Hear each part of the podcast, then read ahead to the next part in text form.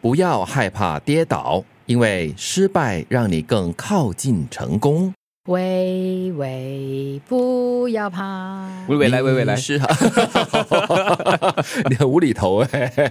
哎，这句京剧哦，不要害怕跌倒，说的是你自己的心声吗？不跑步的心是声？ 跑步跌倒的话，那就惨 了。哎，不 是啊，知那道你们鸡哥，你没有想象过他跑的速度很快的嘞。哦，跌倒的话没没就没没更没靠近成功了。你说到跑终步的点，时候，我我最近一次真的是差一点跌倒，啊结果就是赶快的在呃，你很跌薄倒嘞，的你可以小心嘛。 是是，我怕 我怕这个纸皮会裂和会断 哈，就赶快的让自己呃拾起这平衡，然后再往前跑了。可是这个行动看起来、想象起来也不错嘞。就是你一旦跌倒的话哦，就不， 你就更靠近了那个终点嘛，对不 这对个？我们说，你跌倒 了，面要确保你是往前扑，而不是往后跌。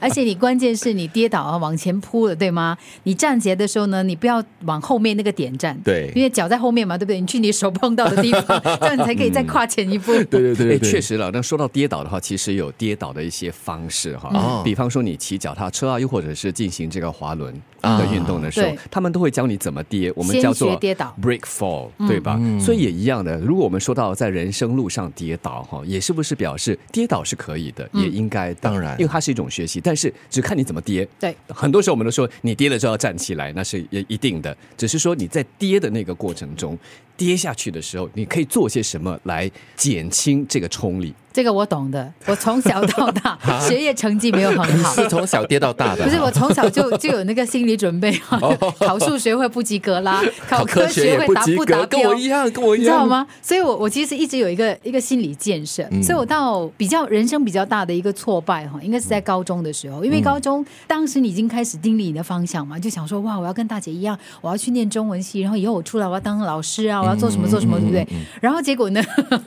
就 嗯，但是 OK 你这个是心理建设，是打预防针，有就是说在跌倒之前，你给自己做的心没理有啦，准没有备，。我没有想着要不及格的，我是想说，就是在我不及格了以后，就是拿到成绩单的那一那一刻的时嗯候，你就知道说啊，没办法了，你就你就只能这样子了。但是对你不会觉得说哦，完蛋了，我的同学都很好，对我的同学都上大学。就是我们我们那一届啊，虽然我们学校不是什么名校哈，对，但是应该有百分之八十以上的学生是可以上大学的。嗯。所以你就看到哇，旁边我很多同学都上大学了。哎，你刚才说的这个哈，就让我想到了我摔跤的最严重的一次，就是在我的欧水准的时候。嗯，因为我在欧水准的学校的考试成绩很不错，嗯就在一间蛮顶尖的初院里面先预读三个月。那也知道那个欧水准的成绩出来过后，天呐，我就大跌了一跤，然后就真的是打到三年制的那高中去，打道嗯回府。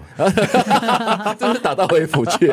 就离开了那个顶尖的出嗯院。对，然后呢，就在这三年的时间里面呢，就真的好好的学习了很多东西。所以那一跤哦，跌的是很重，但是呢，我还是顺利的完成了我的大学的学业。不过，如果我们在进行任何的事情的过程中，之前我们一直在担心、害怕跌倒的话，就好像你骑脚踏车或者是在溜冰，我们那是在游轮上嘛嗯啊对你担心的话，你怕跌倒的话，你怕痛的话，你就不能好好的完成你这份工作。嗯对那我之所以刚才提到哈，这个跌倒你怎么跌也很重要。比方说，你知道这次的考试你会不及格，肯定应该会不及嗯格，但是你要怎么做？在你不及格之前，你要怎么做，让你不要假装很用功，不然等下妈妈骂你。